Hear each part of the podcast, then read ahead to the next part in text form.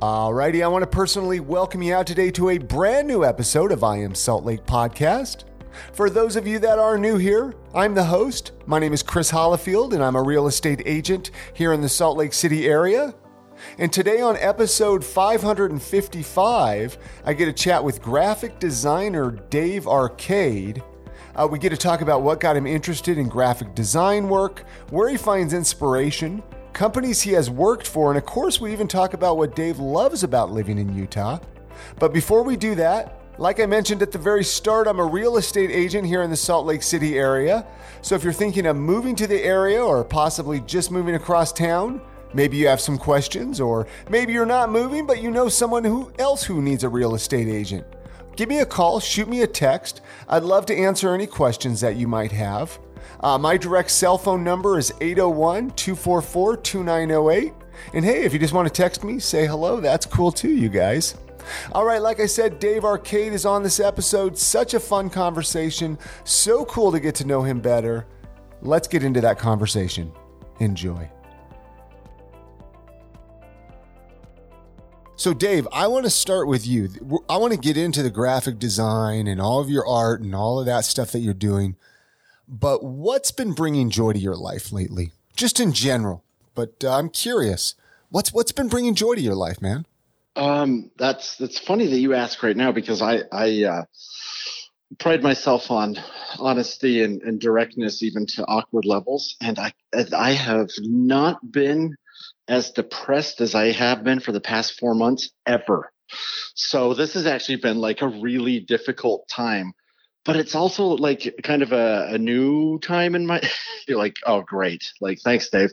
Um, but it's also kind of been a uh, it's because i'm making huge changes in my life um, that uh, they're they're not those things are they're they're a tad personal but just know that they're like big big changes and uh, but it's been really hard. But what what has come of that is I've really people lean on their families anyway, like all the time. That's what they're there for.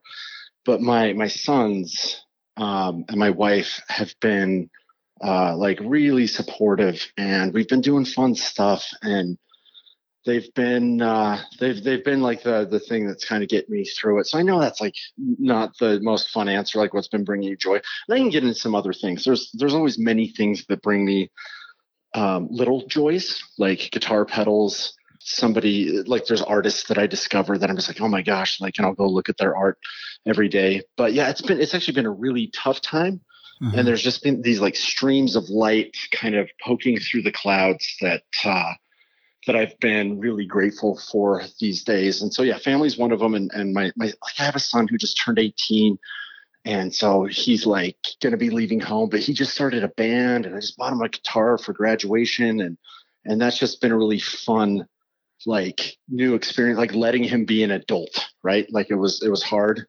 for a few weeks. Oh, it, that's beautiful, man. That you know, honestly, uh, a, a, tear is almost coming to my eye. I mean, and, and I, out of sincerity, I mean, it just goes to show the strength of a supportive partner right? Oh, uh, and, totally. and, supportive family and supportive people in your life uh, with whatever obstacles you're going through in life. And uh, I, I, could see how that could bring you joy. Yeah, absolutely, man. And it's it's kind of you, you have to you can always look you look at the road that you've you've tread um, with like you know perfect vision, right? Like hindsight's twenty twenty. And so that's why I'm like, well, yeah, of course, family brings it, but before I kind of was going through this stuff, there one could say I was maybe taking these things for granted a little bit. You know, I mean, I've been a family man for a long time, and so if that's the trade-off to like get a new perspective on the people that I love the most, then it's I, I would do it ten out of ten times. You know. What or who got you interested in graphic design to kind of uh, jump forward a little bit into uh, you know what you're currently involved in and what you currently do? Uh, how did that come about for you? That's a funny question uh, because it, it was so uh, not planned out. I had uh, met my wife back in in 2000, and I got her to agree to marry me. And we, she was she was in California. I was in Albuquerque, New Mexico, and we were on the phone. And uh, she's like, "So, how are you going to support me?" Like I, I know you're an artist, but uh, like what, what's the? We were finally having that conversation, and I was like, I don't know. She's like, well, she's an educator, so she's she's smart, and she's like, well, maybe you start with art school. And there's a guy named uh, I think I just talked about this on on our podcast recently. There was a guy named uh, Parker Jacobs who's actually his brother is the lead singer of the Aquabats, and he helped. He was the art director on a show called Yo Gabba Gabba. Really talented guy, um, who was at the time working at Paul Frank. And Rachel, my wife, like put the phone down. And I could hear her say she was at some event where Parker was there, and she's like, "Parker, what do you do again?" And he's like, "I'm a graphic designer for for uh, uh, Paul Frank." And she's like, "What about graphic design?" And I was like, oh, okay, I don't know what those guys do. She's like, Parker, what do you do? He's like, I, I draw pictures, I make uh, images and stuff. I was like, okay, that sounds cool. So we got married, moved to California, and I uh, enrolled at the Art Institute of Orange County and uh, got a degree in graphic design because based on that conversation. Interesting. So, I mean, were you as a young kid? I mean, a lot of artists that I've talked to on the podcast, I mean, they were they were finding themselves as as a young kid, uh, you know, always drawing and stuff. Is that is that the kind? Was that the case for you, or or not so much? No, definitely. Yeah, I remember my mom still has a picture that I drew when I was two of. Uh, it's just an oval with a bunch of lines underneath it, and it was a cockroach based on a memory I had of when we moved to California and my uncle um, picking up my sister his niece and holding her over the bathtub, which had a huge cockroach in it, and her screaming. And being two, it, I, I it's my earliest memory. Um, uh, I, I just, I, I felt, uh, I think it was the first time I was like, I don't like what's going on here. But he was kidding, but I don't think a two-year-old knows like sarcasm. So, so my mom said that uh, I, I at some point that week I got a little piece of paper out and drew this oval with a bunch of legs, and she yeah so uh, that was uh, you know and i've been drawing ever since but being an 80s kid i, I drew a lot of uh, battle scenes between like voltron fighting han solos like uh, entourage or whatever i would just like combine genres and i sure. drew a lot of gnarly stuff and a lot of like big muscles it's funny looking back being a kid from the 80s how many glossy muscles there were in movies right like old He-Man cartoons, right? Like old. Yeah. You know, it's it's exactly. interesting you say that because I was actually going to ask you. You know, where do you think, uh, like, you know, eh, how would you? What's the question? How would you describe your style of art? Right, you were talking about '80s and stuff, and and I mm-hmm. definitely see a lot of '80s inspiration in your art. Yeah. I mean, would you yeah, say would sure. you say that's the case? Do you do you, so? You do get a lot of inspiration from '80s cartoons. Uh, I do. I do. My my inspiration is. I'm still. It's funny is is uh, as kind as people are about my work, and I really appreciate like when somebody loves it. I haven't been able to fully press all of my influences through the filter yet, but it, it did start with 80s stuff. But even in my bio on my representation site, I say that I stake like no claim or I'm not a disciple of the retro wave movement, which is in short, like uh, there's a guy named Signalnoise who who basically started it, and uh, it's like laser grids and and gradient suns and pink and and bright pink and and yellow. I love those colors, but I'm more like Chuck Jones, um, Looney Tunes, Popeye, um, and then I had like real artistic influences, like uh, not those guys aren't real art. Max Fleischer, who who's you know made the Popeye cartoons. Um, that's kind of when I say 80s, it's like those Scooby Doo, like those old like 30s, 40s, 50s, 60s, 70s cartoons that they were still recycling and putting in front of us when we were kids, like He Man for sure and all that stuff. But when I'd watch Hanna Barbera, I was like, I don't know how to draw realistically because all that stuff was like anatomically correct. I liked, you know, how how Popeye just had this tube for where his bicep was, and then these huge ovals for forearms. So I was drawing stuff like that, but then my my real influences were like Dali, Magritte, and uh, MC Escher. And I'm still trying to like I feel like the Max Fleischer and Chuck Jones stuff has definitely come through the Looney Tunes, and now I'm just finally getting around to the surrealism that I love so much. But that's how style works. Like yeah. you, the colors from the '80s, though, just to you know, kind of bring it around to your question. Um, I pride myself and my style on trying to pull like the nostalgia of uh, 80s color palettes into my work. I would say that's where I have common ground with kind of the retro wave movement, yeah. but um, my content and my aesthetic doesn't doesn't match. But yeah, color palettes definitely nostalgic, and even the way I draw characters has this callback to the 80s, even if it's a little bit indirect. Now, where where's home for you? Where did you grow up? So it's weird. I, have had a two kind of a split childhood. I grew up in Sandy, Utah, ten years, 1980 to 1990, and then when I was a teenager, the worst possible time. Five days before I started high school, my parents moved to, uh, the family to Albuquerque, New Mexico. Oh wow! Yeah, wait, wait, how? Right before you wait before you graduated, you said? No, right before I started. Oh, before you started high. Okay, okay. Yeah, I was like at Butler Middle School. Do you remember Butler?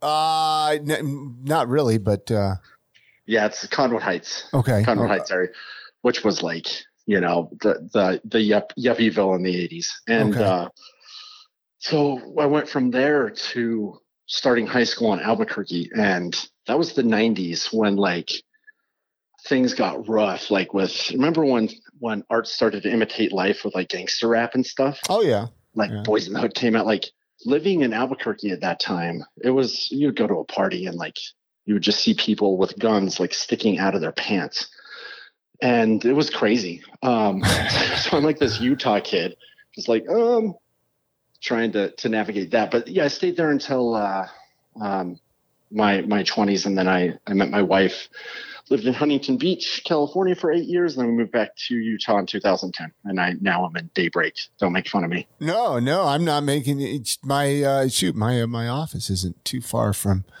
uh, from Daybreak, so no, not make. I think Daybreak's a beautiful area. To be honest with you, I don't think Daybreak gets enough credit.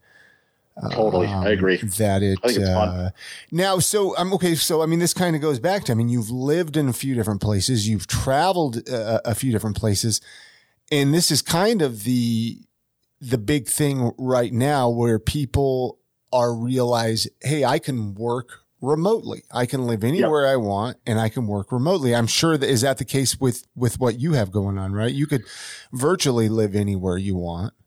Yeah. And, and do what you're doing. Totally. And if if my wife, she got she got teacher of the year in the Jordan school district this year and if she wasn't so damn good at what she did, I'd be like, let's just go to Switzerland or like Berlin. Let's just like let's leave. I can go anywhere. I really could, but I want to. I'd like to consider myself an OG in that category because uh, I, I was working at uh, Struck, which I think is you know arguably the the best agency in Salt Lake up until 2017, and then um, I went on, went on my own because I wasn't satisfied and they weren't satisfied with me, and so parted ways. And uh, that's when I was like, you know what? I was an art director there. And I was like, I want to be an illustrator. Like that's what I want to be. So so I've been working from home and remotely since September of 2017. Um, and and now now everyone's like, wait, I can work from home, and which is awesome. So you've been working, I mean, since 2007, before it was even uh, a cool thing to do. Then, yeah, totally. That's that's. Uh, I invented it. do you do you find it tough? I mean, do you have to be? Are are you a um, a self-disciplined person to be able to work from home. I mean, some some people, uh, you know, and including myself, I've found those times where uh, you say you're going to work from home, and then you end up, oh, I'll just do this, and I'll just watch this one show, and I'll just, you know, yep. I'm just going to trim my my toenails now, and now I'm going to wash my hair, and now I'm going to make some sourdough bread, and yeah. You know, I mean, do you do you find yourself in similar situations, or or are you pretty uh, strict and regimen type of person? It's, no, I'm I'm not. That's why I laughed when you asked me because if if you knew me, like you totally wouldn't have been able to get through the question. Um, you've been like, yeah, I know, Dave. I'm I'm a space case, and uh, the depression I was talking about over the past four months has a lot to do with like finally being sick of of having to fight the battle of because you've seen my style it's like really complex having to fight the battle of like getting that done as my day job and also like dave get up man like freaking get to work and it used to be okay with me when i first started because i was like this is great i don't have a boss i can make my own hours but recently i'm i've just i've kind of lamented that i've let myself keep this loosey goosey schedule. And they say creative people need that. But I find it's funny, I find myself envying, and, I, and this is something ever since, I don't know, so for a few years, envying the really buttoned up, self disciplined, keeping a schedule kind of person because how nice that would be to depend on myself to wake up at the same time every single day, get to work, and then be done at the same time. I can't really depend on myself to do that, but I will say, just so your listeners aren't like, wow, he sounds really lazy. I've made giant strides over the years, and I'm just frustrated I haven't been able to get over that final hump. So I guess I'm a mix of both like I've I've come a long way, but I'm definitely at the school of let's clip the toenails and make some sourdough bread and watch another episode. One more episode on Netflix, right? No, one that's, more. That's good that you've recognized that and you realize that that's something you need to work on. Some people don't even recognize that.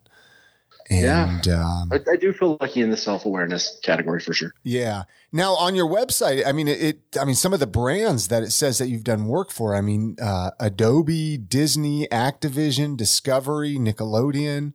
I mean, it, yeah. talk about. I mean, some of the work that you've done for some of these brands. I mean, is it uh, it just freelance stuff that you're doing, or I mean, are, do you have one uh, major brand that you're working for right now, or is it just kind of a bunch of little projects?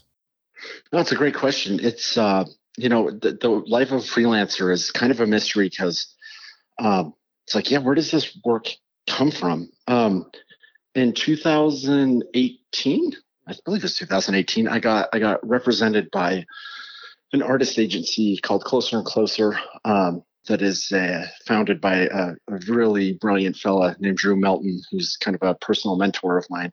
And it's one of the guys that got me to be like, Dave, you gotta keep a schedule. You got to freaking get going. You got to hit your deadlines. Like he he helped me tremendously in that category. I got to give him a shout out for sure. Um, and what these guys do, and this kind of solves that mystery of like what do what do illustrators do for a living? They they spend a lot on marketing us and talking to clients and getting in front of clients. And he even has like uh, some some clients are not necessarily on retainer, but like Facebook and Pepsi and Disney and Apple, they really like us and they come back um, and they'll like work with one artist and get a project done and then come back and choose another one. And it's great for them because they don't have to go through that that uh, hurdle of like, where do I even freaking find artists? I don't want to jump on Instagram and just get lucky or throw a dart. So, um, so those brands, those those a lot of those jobs come through closer and closer. Um, I do. I mean, I just said that they don't want to do, but I do get found on on places like Behance and Instagram. And uh, I don't really have like a, a client that I, I mean, you can have clients that you do work for um, where they just keep coming back to you f- for something. But um, as a designer, that's a little more like that's a little more common. Like if you if you make a logo and then you design the website and then you kind of are the keeper of the brand. They'll, they'll come back to you for however long they need to.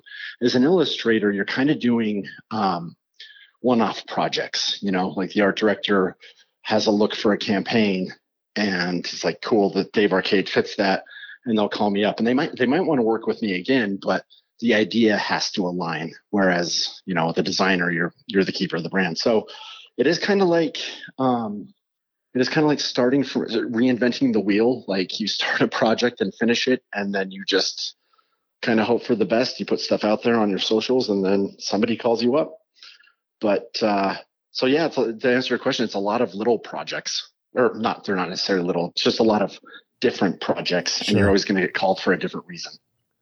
What do you think it takes to be a good artist? I mean, do you do you think? Yeah, I mean, what do you think it takes to be a good artist? Man, that's that's a good question that I don't get asked often enough. You have to know you have to know why you're doing what you're doing. Mm. Like a lot of artists are like, I don't have a style yet. And it's like, oh man, you're that's fine. That's that's I remember being that guy. But you have to there has to be something that kicks you in the ass, right? And and you you start to let's just talk about illustration, even though this applies to being a guitarist or a painter or a poet. You you have to have a place like in your soul that kind of stirs for something. And that thing you have to know what it is. Um, mine is simple um, I am here doing what I'm doing to make what I think is cool in a world full of things that aren't very cool. And it's kind of a competition for me. Like I don't, I want to be, this is messed up, but I want to be the, the spirit breaker of younger artists who look at my work and they're like, man, this is so freaking good. Cause that happens, right? Like still happens to me. Like when I look at Orator, who it's Orator on Instagram, look at his work. It's amazing or Mark Maggiori, who paints the greatest Old West scenes of all time and the best clouds of all time. Those guys break my spirit. But I kind of want to be that guy where I'm just like, I'm really into my craft and I re- and I want to bring these really kick-ass, fun, imaginative images into the world and whatever however that manifests itself. Um, and uh, and so you got to know why you're doing what you're doing. And you have to be you have to be prolific, especially in this day and age. You can't be like Edward Hopper, who would freaking plan out his paintings for like eight months and then be like, cool guys, I made a painting. It's like, cool, you made three paintings this year. You've made 10 paintings in the past five years. Doesn't really cut it anymore. So you have to be putting your stuff out there often. So I guess the first thing is you have to have a voice, you have to be prolific. And uh, I think you, and then the, the third thing, the, the key ingredient is something I'm still searching for, man. And I admire artists who have this, and that is bravery. Like you have to, you can't just, you can't be a good artist and just go down the middle. If you got something to say, no matter what it is, even if it's not political, like it still has to be honest. There's a guy on Instagram called The High Road who probably holds the record for drawing like the most penises ever on an Instagram account. And it's it's like really like like third grade humor type of stuff. He has a hundred thousand followers because he's not trying to like be the next Salvador Dali. He's like, look, man, I like drawing wieners and I like I like uh, poop and pee jokes, but at least he's being honest. And and it, and that's what it takes is, is if you have kind of a voice and a style, that really means nothing if you don't have a, a place, a point of view, and something to say. So you've got to have something to say. But is that tough? Because I know that mm-hmm. that was tough even for myself. Like, let's say this podcast, for example, right? Where you're like, you know, especially in the beginning, uh, you know, you wonder, is this going to chase people away? Is this going to scare, you know, am I going to lose half of my audience? Uh, you know, if you if you are drawing pictures of, of wieners and, and stuff like that, you're you're you're you're gonna you know you're gonna turn some people off for sure. You as an artist is is is stepping outside the box. Is that hard for you still, or have you gotten to the point where you're like, ah, you know, screw it, I am who I am. Uh, it's still hard for me. Um, I'm trying to figure it out. I started a piece recently. There's been a thorn in my side that I could identify it's the age of the internet, and I'm going to sound like I'm 90 years old right now. um, I'm I I'm not uh, I'm not driven by politics. I don't care about the right or the left. Um, to me, it was a huge interruption in in my life and everybody else's life, and I was reflecting on that the other day, and I started a piece um, it's just kind of a, like a little hand grenade at everybody, right? And which isn't like the smartest thing. I haven't finished it. I don't even know. I, am kind of I, am busy on on commercial work, but it's been satisfying. It's cryptic. If you saw it, you would be like, "Well, Dave, this doesn't exactly seem like a hand grenade here." But I like that. I'm I like being passive aggressive in the things that I am saying that piss me off. Um, I'm a sarcastic person. Through your so art, com- you through your art, through, through my art, through my okay. art. Yeah, yeah. If something makes if something makes me mad, well, even in life, if, if somebody says something really stupid or, or offensive or whatever, I'm not going to be like, that is really offensive. I'm going to be like, dude, you should get that made into a T-shirt. That's a cool idea. You know, I'd be the guy that, oh, you think so? Until they know I'm kidding, and they're like, oh, you're just messing with me. I'm like, yeah, you're a jackass. So um, I, I can't help but bring that into my my art a little bit. And so so I don't think it's the place I want to go, but I wanted to explore it. I honestly think that there's a place for artists, and this is where I keep finding myself, um, especially after I make pieces where I'm trying to say something. I keep finding myself in the uh, like again like the the Salvador Dali and MC Escher school of thought, which is kind of surreal. Even even when they were saying something, they're more interested in the depths of imagination and what's possible in their medium, where they can like bend rules and bend minds, than I am um, in saying something. And though that is not like a, brave leap into the the world of politics or religion or whatever, I think it's a very it's a huge risk for the artist because if you don't find those roads, those imaginative roads, if you don't find um, it's a, it's a much tougher road to find. It's a much tougher thing to hone in on. If you don't find it, um, you kind of just come off as a hack. And so it, it takes its own level of, of bravery and courage to say, I'm going to be the guy that will blow your mind a little bit. And I want to be that guy.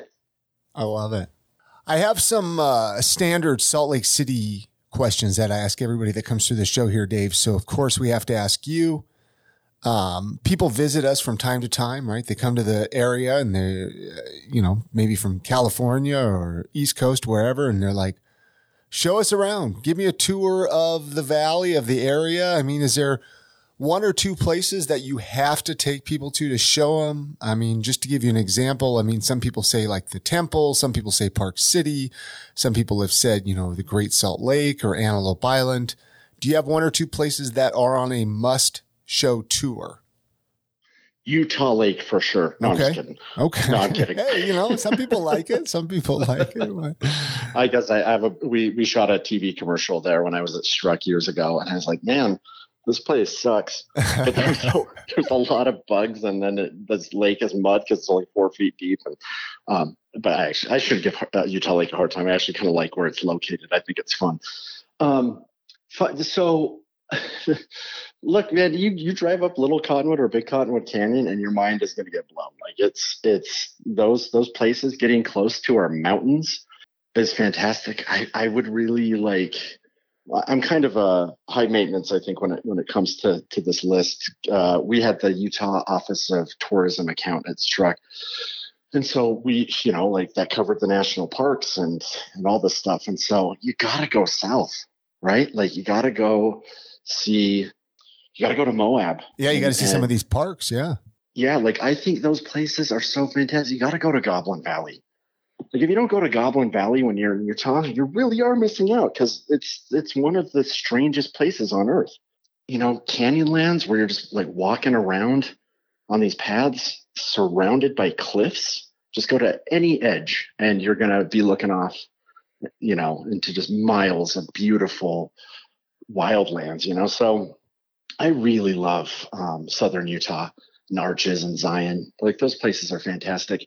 I don't ski, I don't snowboard, and since I'm a family man, I don't get like I, I don't go up to Park City with friends and have beers or whatever. I just uh, although Park City's rad, yeah, I love that place.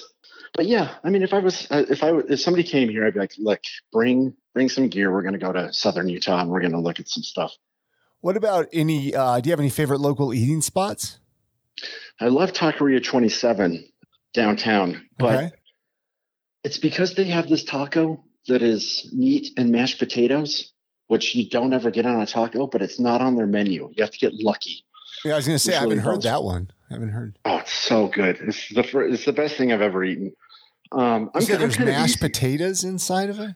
Yeah, yeah. It is it's it's like uh, Angus beef, yeah. like on top, like really tender on on top of a bed of like buttery mashed potatoes and uh, tortilla in a tortilla taco format.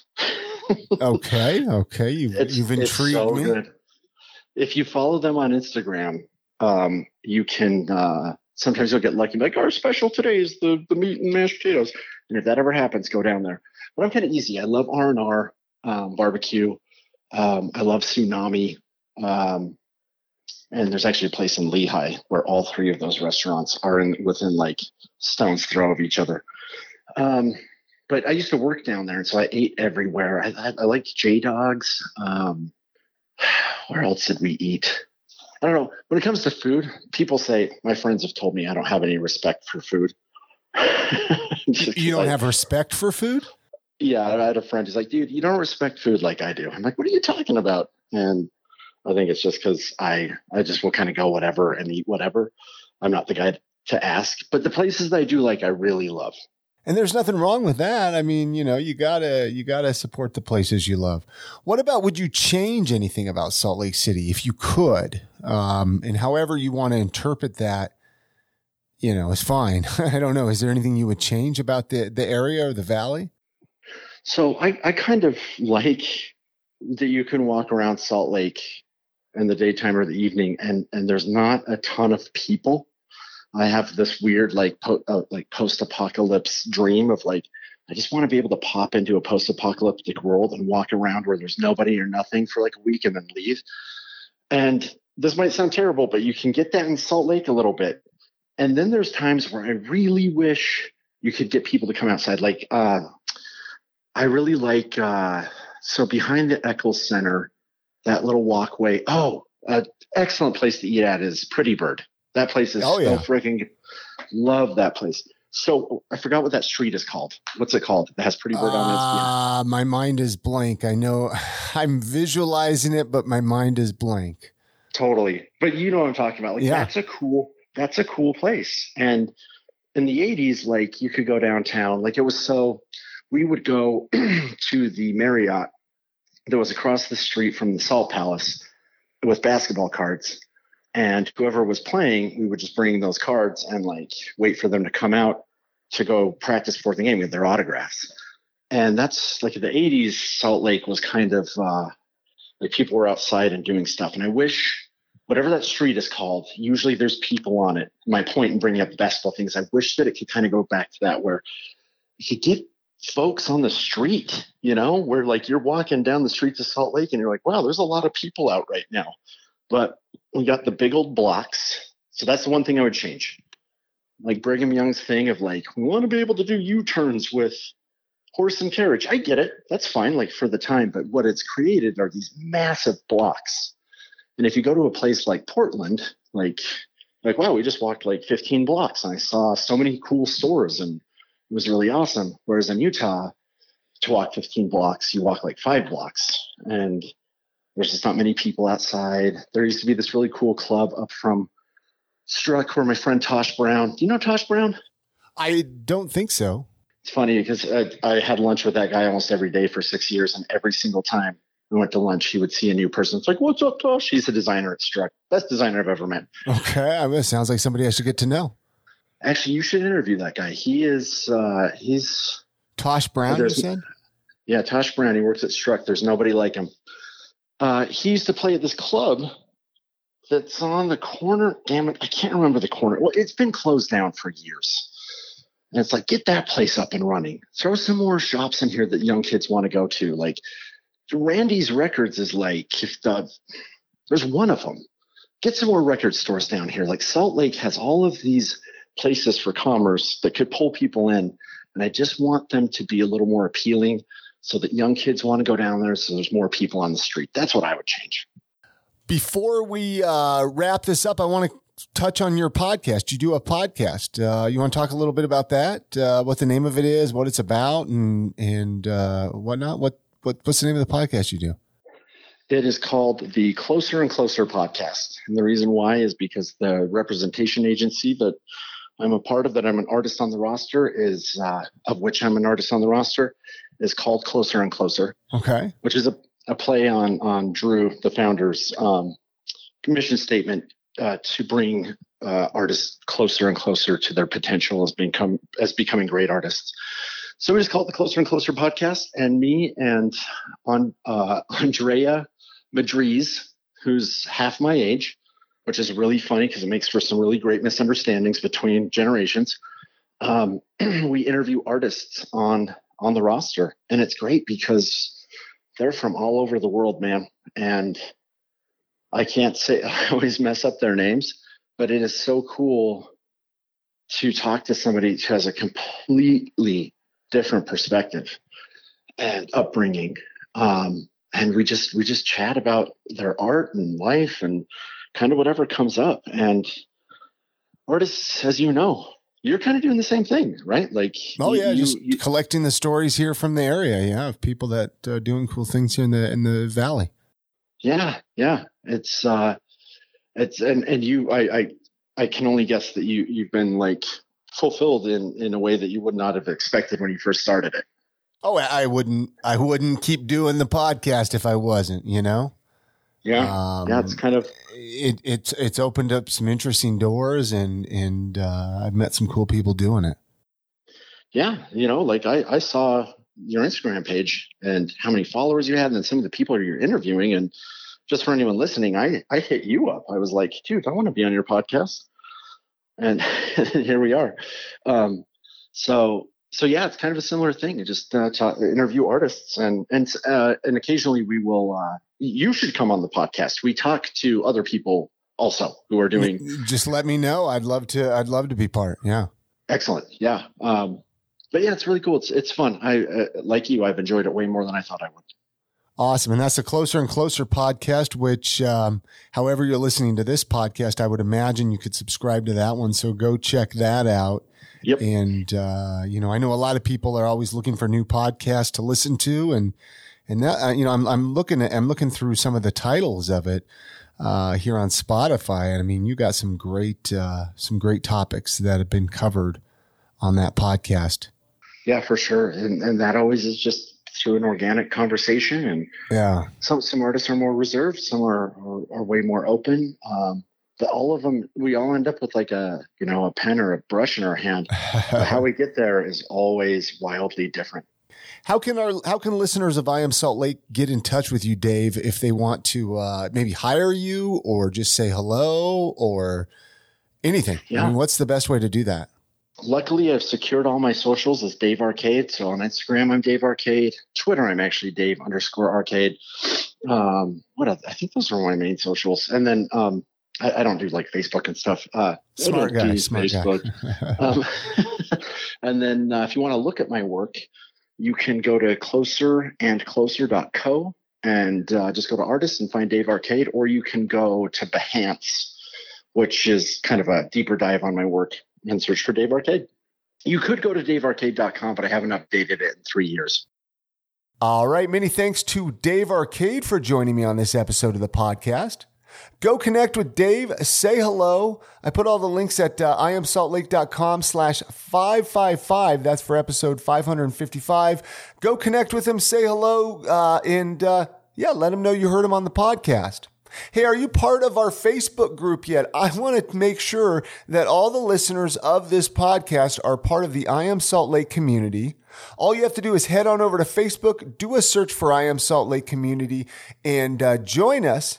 There's over like 2,100 members in the group. We're talking about the podcast. We're talking about Utah. We're talking about events going on in Utah, like the 10 year anniversary podcast uh, live podcast recording of I Am Salt Lake that's happening on August 11th at Title One. So you're going to want to make sure to write that on your calendar, and I would love to see you there. But make sure you're part of the I Am Salt Lake community. Just head on over to Facebook, do a search for I Am Salt Lake community, and uh, join us. All right, and uh, that's going to do it for this episode of I Am Salt Lake. Make sure you're subscribed in whatever podcast app you listen to podcasts in, and I'll see you on the next episode. Bye now.